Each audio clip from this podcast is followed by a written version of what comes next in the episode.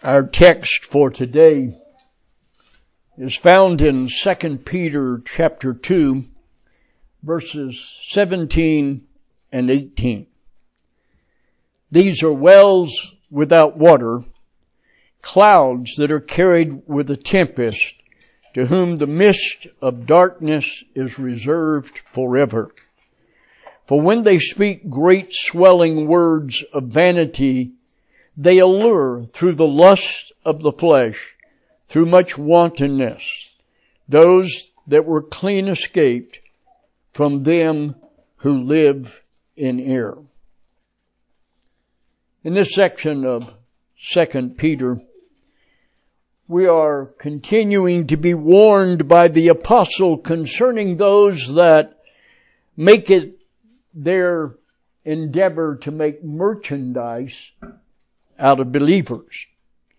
It's clearly evident that from the very first century of the church, there have been those who have an intent and a desire to profit off of believers.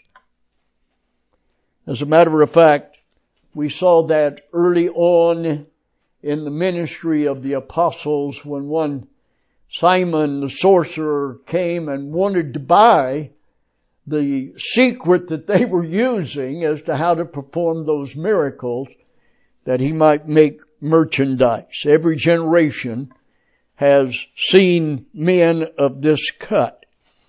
Today, the medium of television and of the internet has really opened the door so that hundreds of them promise you anything at all for a chance to pick your pocket and to lead you astray.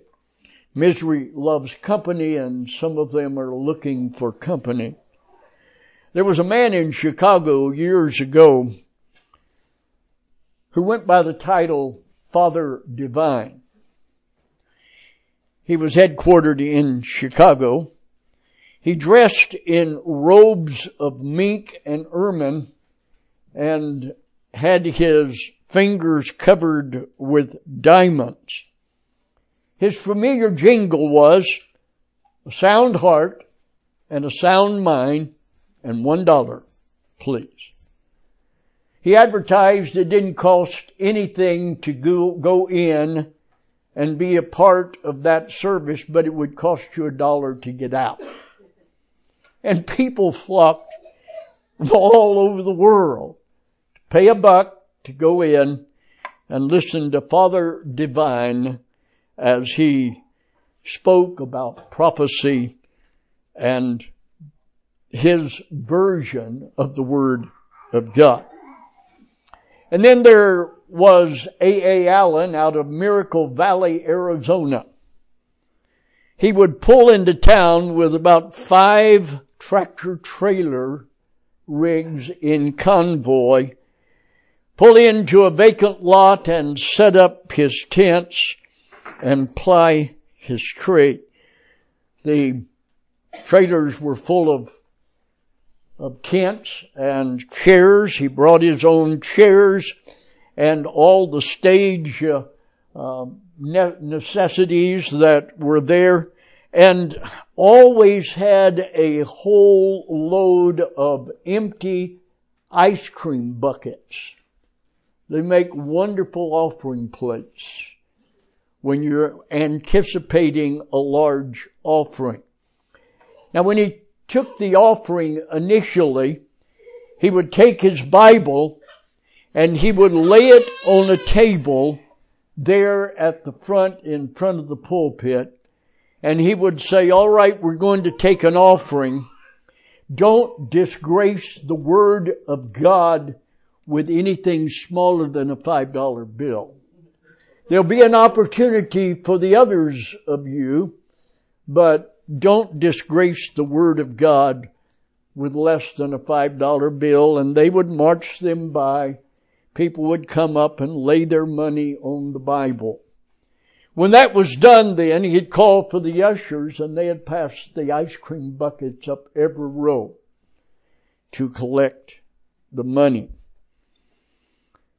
The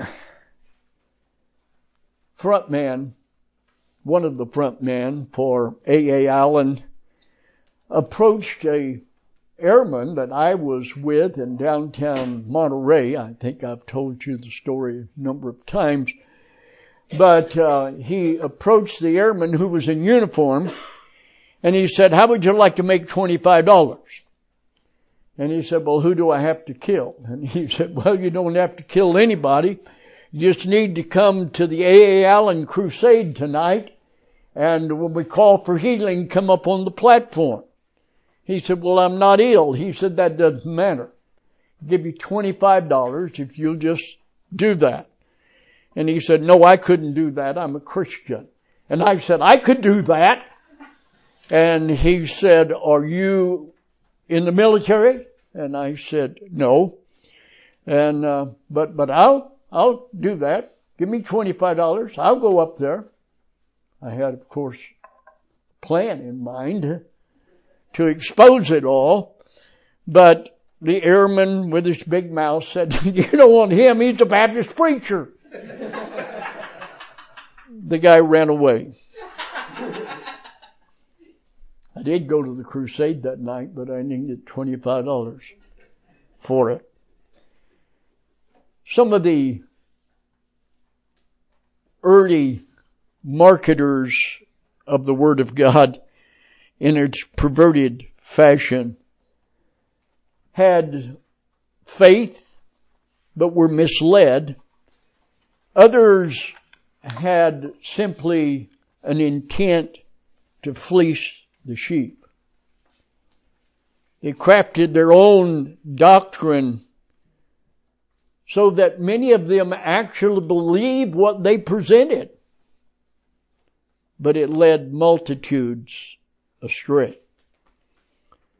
Dr. Robert Schuller of the Crystal Cathedral comes to mind with his power of positive thinking. His theology was not based upon the Word of God. His theology was based upon the power of positive thinking, but he used the Word of God to interject in his delivery. Know, I don't remember when he first started out, he started out standing on the roof of the snack bar at the local drive-in theater, and you could pull in and park and get a meter or get a speaker and put in your car. Some of you probably never ever saw a drive-in theater. and, and get, uh, uh, the speaker in the car and sit in the comfort of your car in your pajamas or whatever and go to church. But that blossomed into what he called the Crystal Cathedral, a large auditorium built out of windows uh, there in Garden Grove, California. His message was one of positive thinking.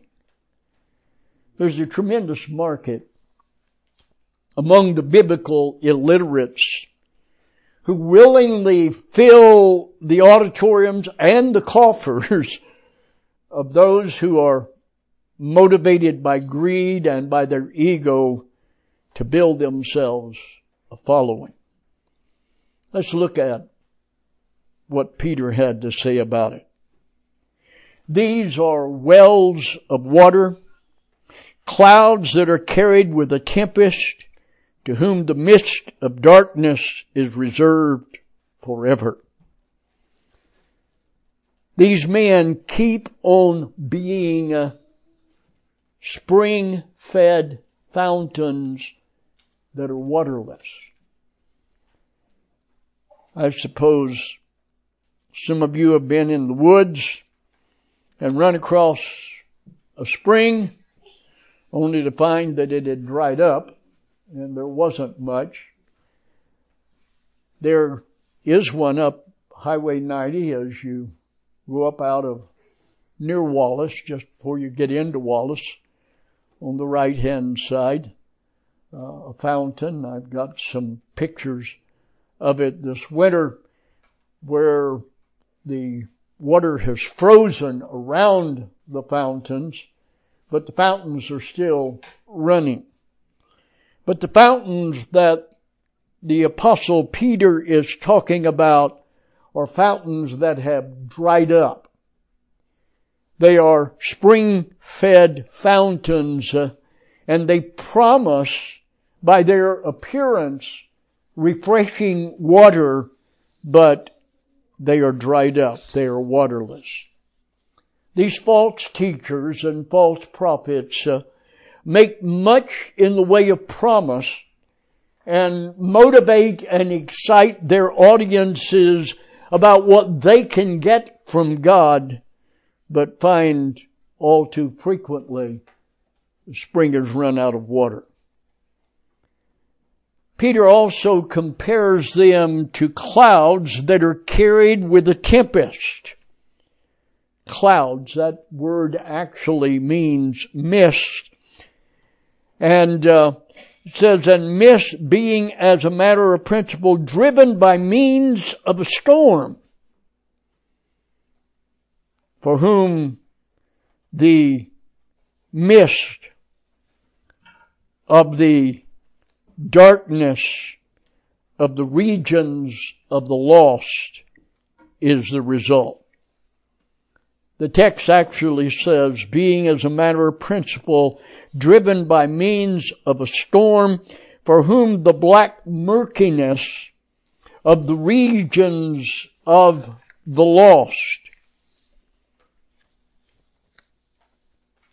have been reserved for that region. This would indicate then these that are being referred to in this text are not themselves believers, but rather they are unsaved and lost, but they are attempting to profit off of the apparent market that they see in the church house. What is reserved for them is the black murkiness of the regions. That is, Peter says, the one of darkness. The one of darkness that has been completely reserved in the past and is being kept forever. In verse 18, Peter continues, by saying, For when they speak great swelling words of vanity, they allure through the lust of the flesh, through much wantonness, those that were clean escaped from them who live in error. When they speak great swelling words. My mom used to say that there are those who think by the inch, but speak by the yard ought to be kicked out by the foot. It would seem if you can't convince them with facts that Blarney works pretty well. If you can speak in flowering words and terms. The statement that is made here is for they make it a principle to constantly participate in speaking great swelling words, literally excessively large words.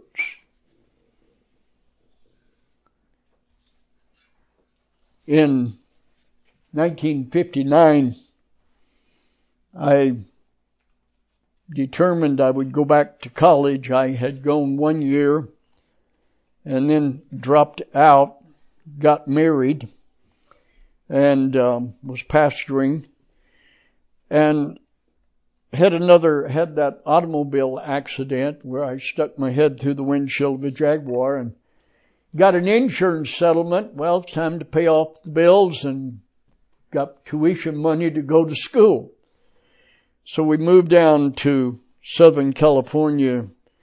I took a church at Fontana, California and enrolled in California Baptist College. When I, we had made a trip back to Louisiana to visit some relatives there and on the way home Minnie and I uh, stopped at Riverside and got I got enrolled in the school and we rented an apartment. My parents had been with us, but um, my dad bought a car while he was back there, and so they came back separately from us. And I stopped at the college and enrolled, and one of the pastors in the area was there, and he said, "You're coming back down to school?" And I said, "Yes, I am." And he said, "Well, I think."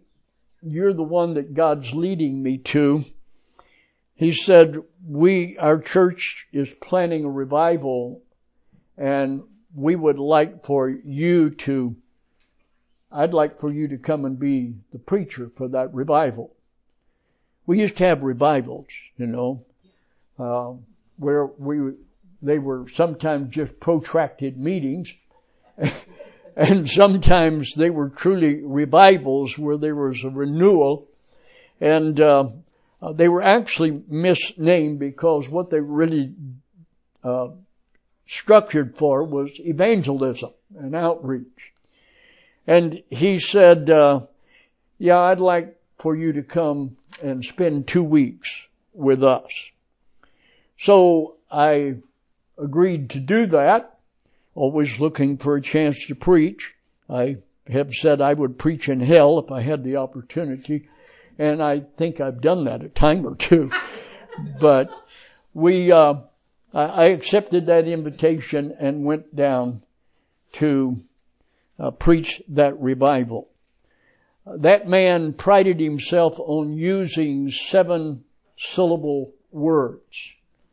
I think he, if he'd spent as much time in the Bible as he did in the thesaurus, and figuring out new words that he might introduce, uh, even with my ego, uh, I became intimidated in the first week to the point that I got on the phone and I called my wife and told her to get someone to babysit the baby and come and spend that next week down there with me, I had to have some support. He liked those long, long syllable words and, and liked to use those. And, uh, he, he was really pretty well convinced, uh, that he was the cat's meow in about every circumstance or situation. One evening, as one of the ladies was leaving, she said, uh, Pastor, could you come and to my house tomorrow and talk to me about salvation? I'm not a Christian, but what you're saying intrigues me and I would like to learn more about it. Well, the pastor was standing next to me when she said that and so he said, I'll go with you tomorrow when you go to visit that lady because he had told me when I first arrived, I don't visit with the pastor. There's a deacon that will take care of the visitation. He'll take you out every day and you'll do the calling with him, but uh, I don't do that. But he was going to make an exception. He said, I'll go with you and um, uh, I'll show you how it's done.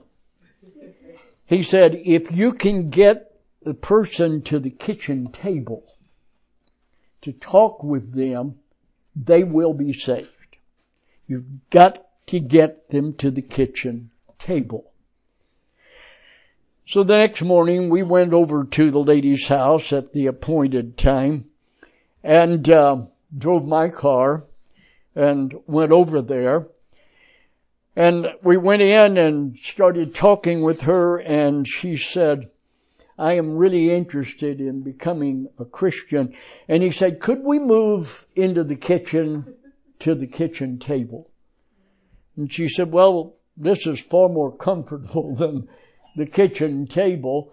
And he said, I insist if we can just move in there.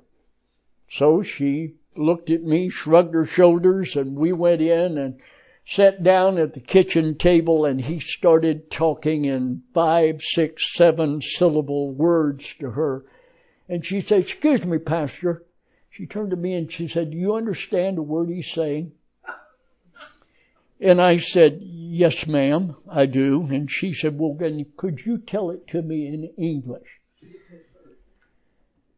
He stormed out of the house with my car keys, got in my car and drove off.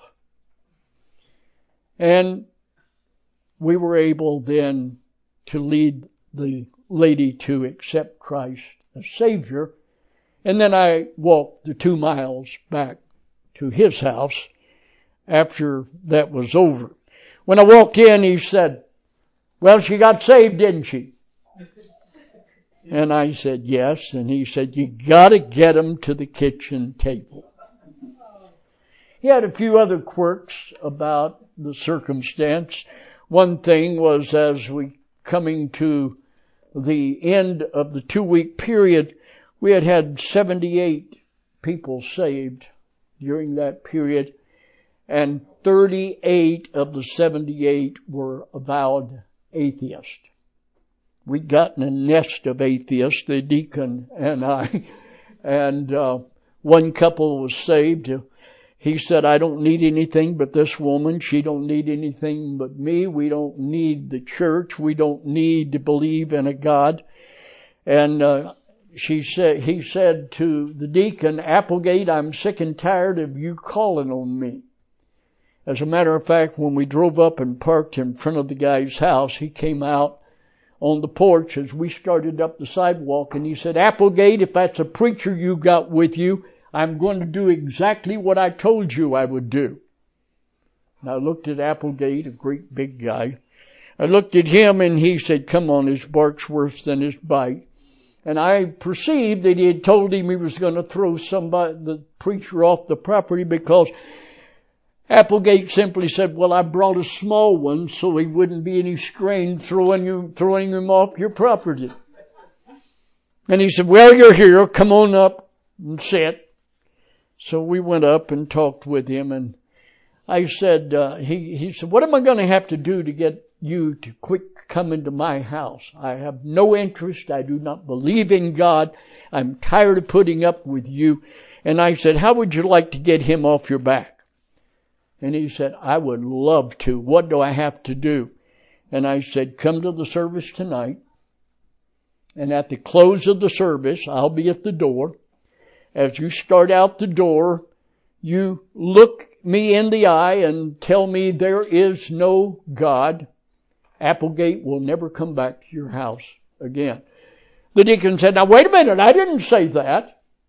And I said, what's the matter? Your God not big enough to take care of this? And he said, Applegate, you agree to that if I come to that service tonight and and tell this preacher when I walk out the door that there is no God, will you leave me alone and stop coming to my house? And he said, I will. And he said, I'll be there. He and his wife came forward during the invitation and accepted Christ as their Savior. And that opened up a whole network of atheists. So there were 38 that were saved. We, we came to Friday night before the two weeks would end on Sunday. And one of the men stood up and said, this revival doesn't need to stop. I make a motion that we ask Troy to stay another week. And we run this on another week. And the pastor said, I'll take that under consideration. I'll give you my answer tomorrow night. So on Saturday he said, we're going to let Troy go on and do his thing. I'm going to preach next week. We'll, we'll let this go on, but I'll do the preaching next week and we'll let Troy go on. Well, it was, um, a few months later that I took the pastorate of the church at Fontana and we had a church picnic and that church was out in that same park having a picnic. That was Labor Day picnic that we were having. And that church was there, and uh, the Applegate, the deacon, said to came over and said, "Could I talk to you?" And I said, "Sure." So he wanted to know how much my honorarium check was, and I said, "Well, you're the treasurer. You made it out." He said, "I didn't put the name on it." He said the pastor said he would write the name of the music minister and of you on there. And I have a feeling you got the wrong check. He said, we, we made a commitment of $250. How much was your check? I said $78. He said, that's what I thought. That was supposed to go to the music man. And, uh, I just thought that. Now he said, I did, have you heard where Glenn is? Pastor Glenn is? And I said, no. He said, he's in prison. I said, he's in prison. He said, yeah. He was running a nightclub. He owned a nightclub. The whole time he was pastoring here. We didn't know about it. Well, Minnie and I had some suspicions because I, when I called her and said, I need your help down here, he would, that first week, he would say to me after the service, uh, we, we'll take you and the kids back to the house and if you will not mind getting the kids in bed, the wife and I will be gone for a while. And he would take my car that I just bought the week before and go and they would come in at three in the morning or whatever. So found out that he owned a nightclub and he got arrested or convicted for um, IRS fraud in the process. But they're out there. Those guys are out there and they sound good. That was the first church he had pastored. It was a large church. He was an older man, older than me. I was 21. Uh, he was, he was probably in his late 30s or early 40s. And, uh, if they were 40 when I was 18 or 19, I thought they were old, you know. But, um, they're out there. Some of them are genuine in their salvation and they've gotten off on the wrong track concerning the things of God and the doctrine, but there's a whole host of those for whom the gloomy, black, murky is reserved. It has been reserved for them. And they allure, Peter said, they allure through the lust of the flesh. Our flesh is designed as a result of our fall, of the fall of Adam. We have a problem with the flesh. The spirit is willing, but the flesh is weak. And there are three aspects of lust that are covered in scripture as it relates to our flesh. There is the lust of the flesh, the lust of the eyes, and the pride of life. The lust of the flesh is the desire, the obsession with satisfying the senses, or at least one of the senses, touch, taste, smell, seeing, and hearing, the empirical senses. Some have an area of weakness there uh, in in a susceptibility to that. And many of these cults and false prophets uh, promote that and try to push that forward. There are others who weakness is in the area of materialism, the lust of the eyes. That relates to materialism. And they'll promise you the world. They promise you men uh, of the, Word of Faith ministry who will say, God wants everyone to be rich. And so the only thing that keeps you from having riches is your lack of faith. If you believe it, if you truly believe it and claim it, God has to give it. Well, that makes the Almighty Creator of heaven and earth a puppet of believers rather than the God of believers. And there is a great deal of anxiety and frustration that develops over those who give their life savings uh, in anticipation of getting greater reward, greater money as a result of that. They talk about planting seed.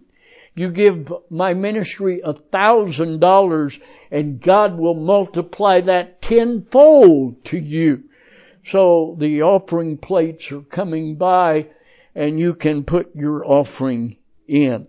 They allure through the use of the bait that appeals to your sensuality or to your materialism or to your ego. Your pride is the third area. And so these allure through the bait and the sphere of the flesh in excess those that were clean escaped.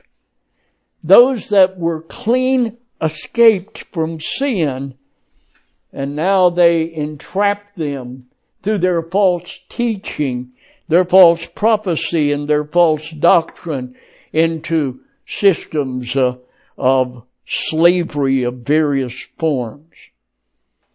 They make it a principle these false prophets do to live in error.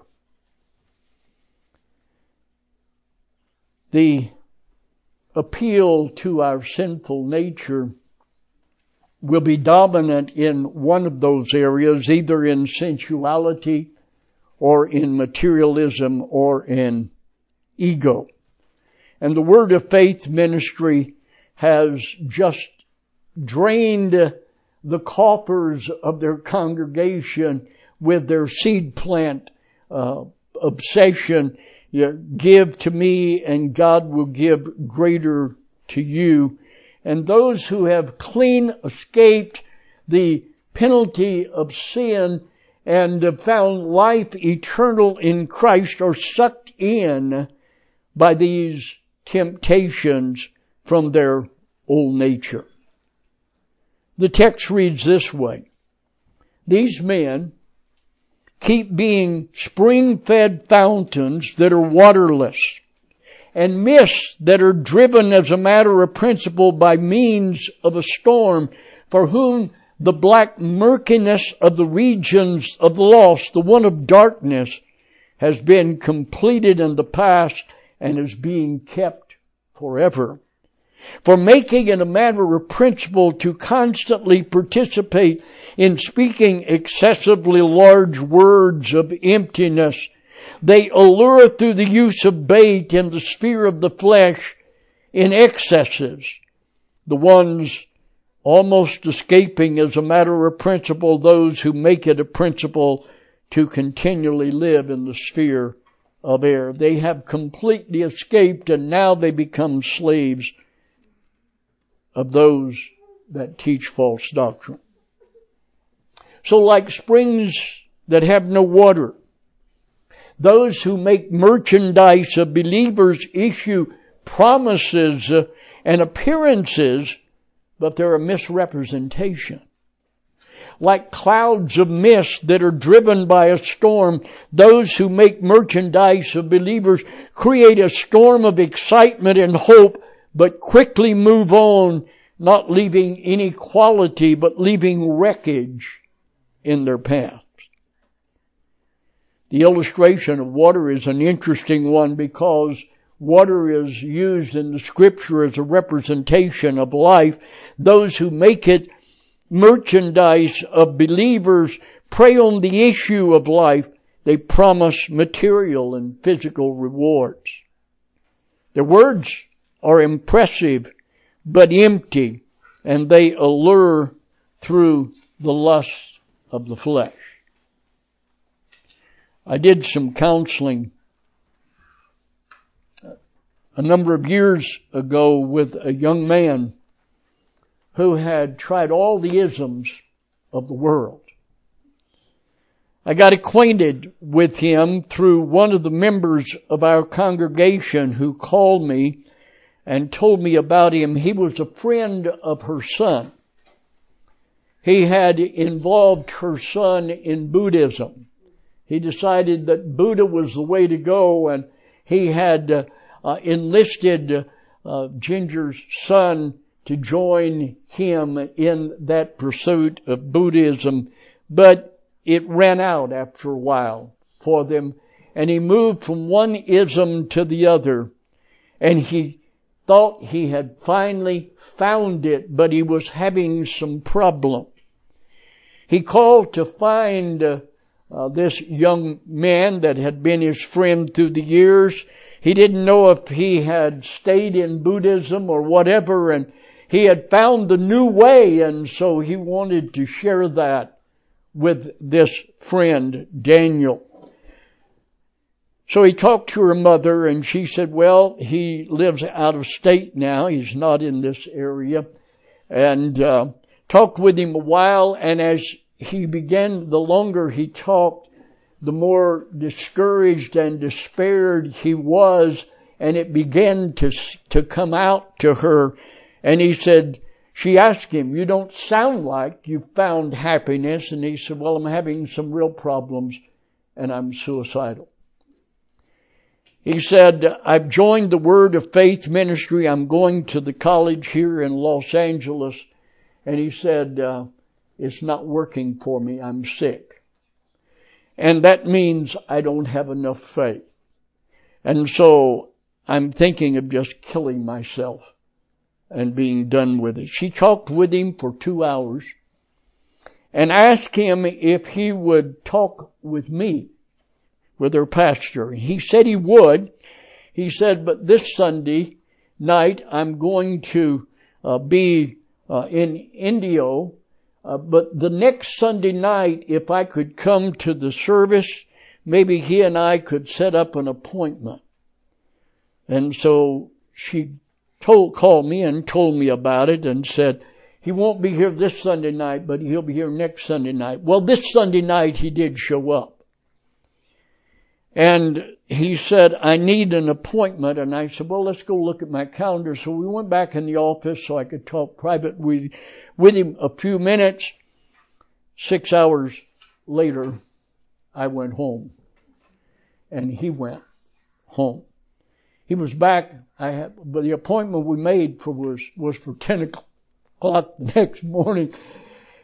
And he barely had time to go back to LA and, and change clothes and whatnot to get back to our appointment at 10 o'clock next morning. And we spent the whole day. I spent the entire day with him until two o'clock that evening. He had dinner with us and, uh, and we had lunch together. Uh, but then finally at two o'clock, he left to go back home and he was floating on a cloud. I have got rid of all those worries and problems and I have found peace at last and, and, uh, uh, this word of faith ministry, uh, is wrong and it's laid me, laid this guilt on me and I am, have been suicidal. I'm free now after spending time in the Word. He said, I'll be back tomorrow.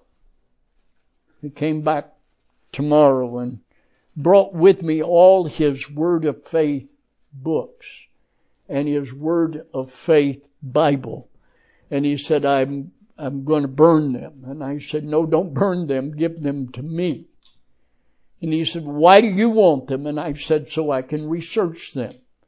When I talk with someone who's involved in it, if I know what it said, what they have been taught, then I can show how the scripture deals with that. So he left his books with me when he left at two o'clock the next morning. And, um, then he didn't, I didn't hear from him for a couple of days. And then I got a telephone call and he said, could I come back and pick up my books? He said, I've decided to go back into my college with the Word of Faith ministry. He was a wealthy man. He came from a wealthy family. His family is one of the furriers in Beverly Hill.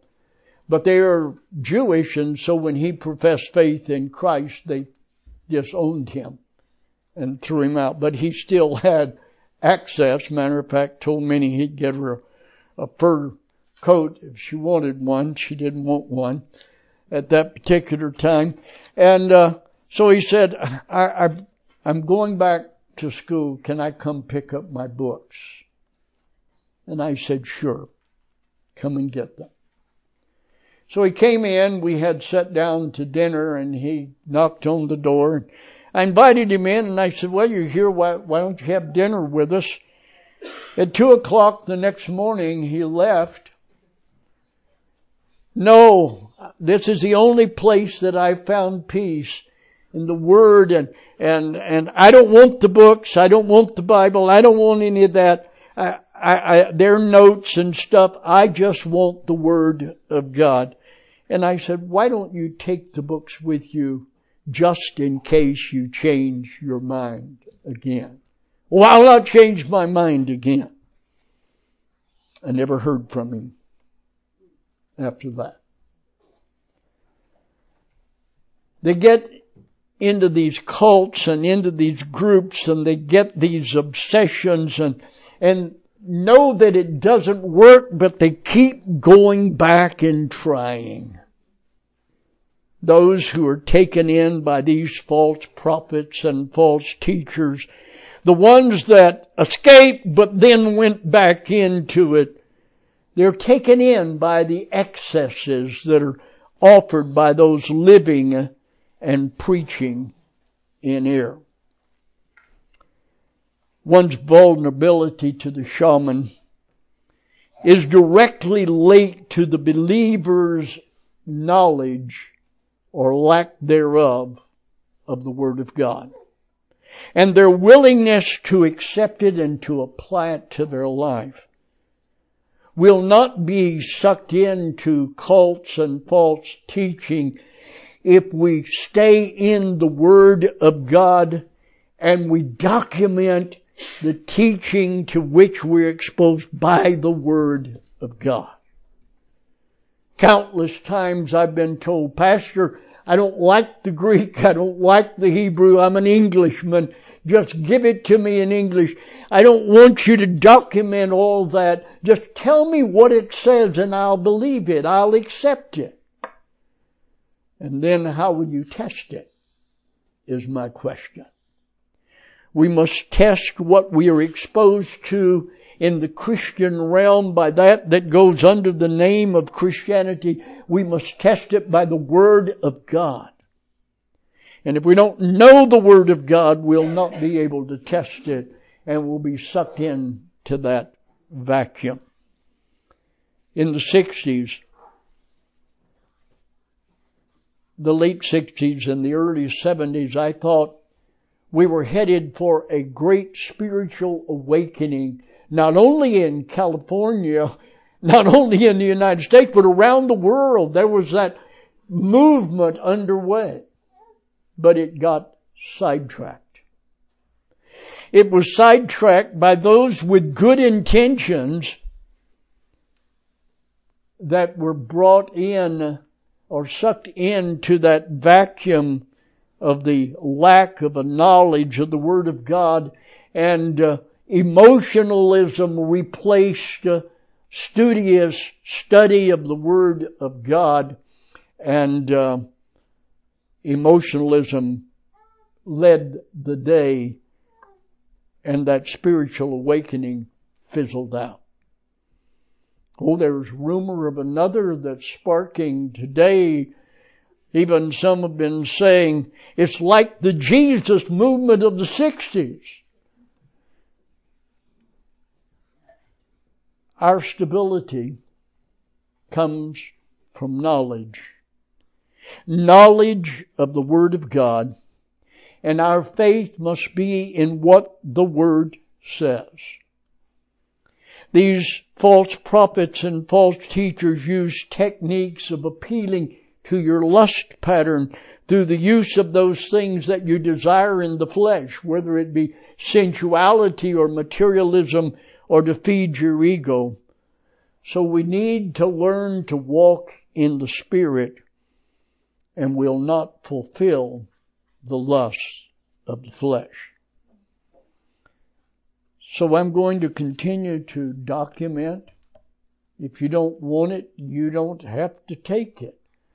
But you have it so that you can test what is being taught by the documentation of it. One of my former members said to me, Pastor, I don't want all that. You just tell me what it says and I'll accept it. And I said, then the next pastor comes along or the next teacher comes along and he teaches contrary. Which one are you going to believe? How are you going to determine which one is right? The one that combs his hair a certain way, the one that's got so many degrees after his name. How are you going to believe? I didn't have any degrees after my name at that point. How are you going to evaluate the truth of it? And so we need to be students of the Word to understand what it says and then a faith to accept it and make application to our lives. So there's that balance that we seek to strike here of teaching the Word, but along with that then of giving you the documentation so you can test its truth and then you can make the choice to put it on and wear it or to discard it along with the other false teachings. But it all begins at salvation. Our ability to understand the Word starts at salvation. I've had so many through the years who have said to me, Pastor, I can't understand what you're saying. It's too complicated. Well, the Bible tells me there's only one reason we can't understand spiritual phenomena is because we're in the flesh. And so if we walk in the Spirit as His in the Spirit, we will know the truth and the truth will set us free. So it begins at salvation. The Bible says, for all have sinned and come short of the glory of God and the wages of sin is death, but the gift of God is eternal life through Jesus Christ our Lord. The Bible says, with the heart man believes unto righteousness, but with the mouth confession is made unto salvation, for whosoever shall call upon the name of the Lord shall be saved. Stories are entertaining, but they should have an objective and not replace the word. One semester, as the semester was coming to an end, there was a whole lot more syllabus left than there was time left. And so I said to the students, you're going to, uh, we're going to have to make an adjustment. I'm running behind in getting this material uh, covered. So I'm going to have to cut out the stories and we're going to have to focus on the syllabus. And one of the hands went up and I said yes and he said, could, we've got the syllabus, it's got the stuff could you just then tell us the stories? Well, unfortunately, if we just feature the stories, we'll miss the punchline. I had a chiropractor that we went to in South Dakota while we were there, and uh, they a nice couple that uh, had their business together, and uh, they came to church on occasion, but their practice was built onto their residence. And so if they stayed at home on the weekends, customers, patients would come and want them to take care of them. So they said, we've made it a commitment to stay out of town, to be out of town on weekends. So my wife and I travel on weekends. We take little weekend trips, so we're not here very often. But we need your study. Could you give us your tapes? So I said, certainly we can do that. And I took some tapes in one day uh, to the office, uh, and I, I, was being there for treatment as well. And uh, I gave her the tapes, and she took me back and put me in one of the patient rooms. And as we started out of the lobby, out of the waiting room. She said, Oh, pastor, there's a question that, that we have for you. Uh, do you have a tape that just has your stories and doesn't have all that study? And, uh, so I went on back to the patient room and after a while, uh, I wondered if they had forgotten I was there and I went back in and I said, do you have any reading material besides all this chiropractic stuff? So my point was made, but uh, I never did really give her a tape of just the stories. The Word of God is alive and powerful, sharper than any two-edged sword. It divides asunder between the soul and the spirit and the joints and the marrow and is a critic of our intents and thoughts of our heart. Let's close with hymn number, I hate to make the announcement, six, number six, six, six.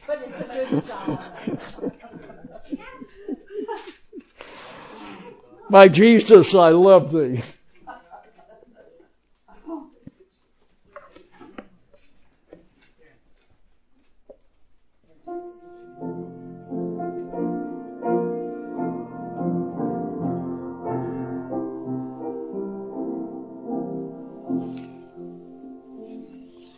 My Jesus,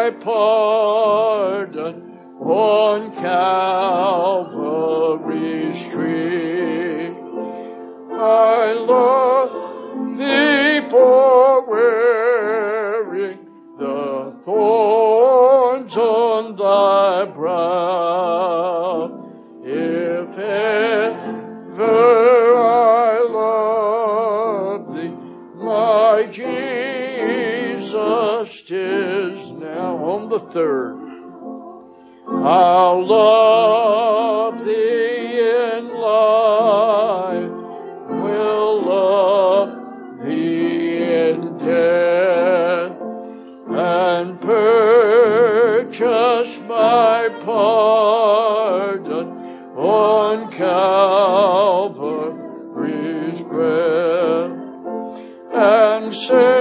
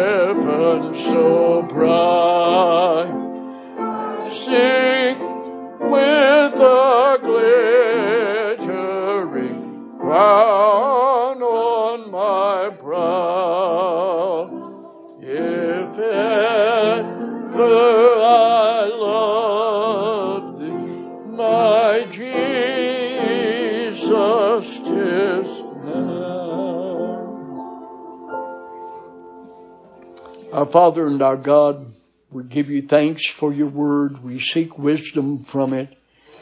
We give you thanks for the Spirit. We seek a sensitivity, sensitivity to His leading as we go throughout this week, that you might be properly represented by our Sojourner ministry. We pray in Jesus' name. Amen.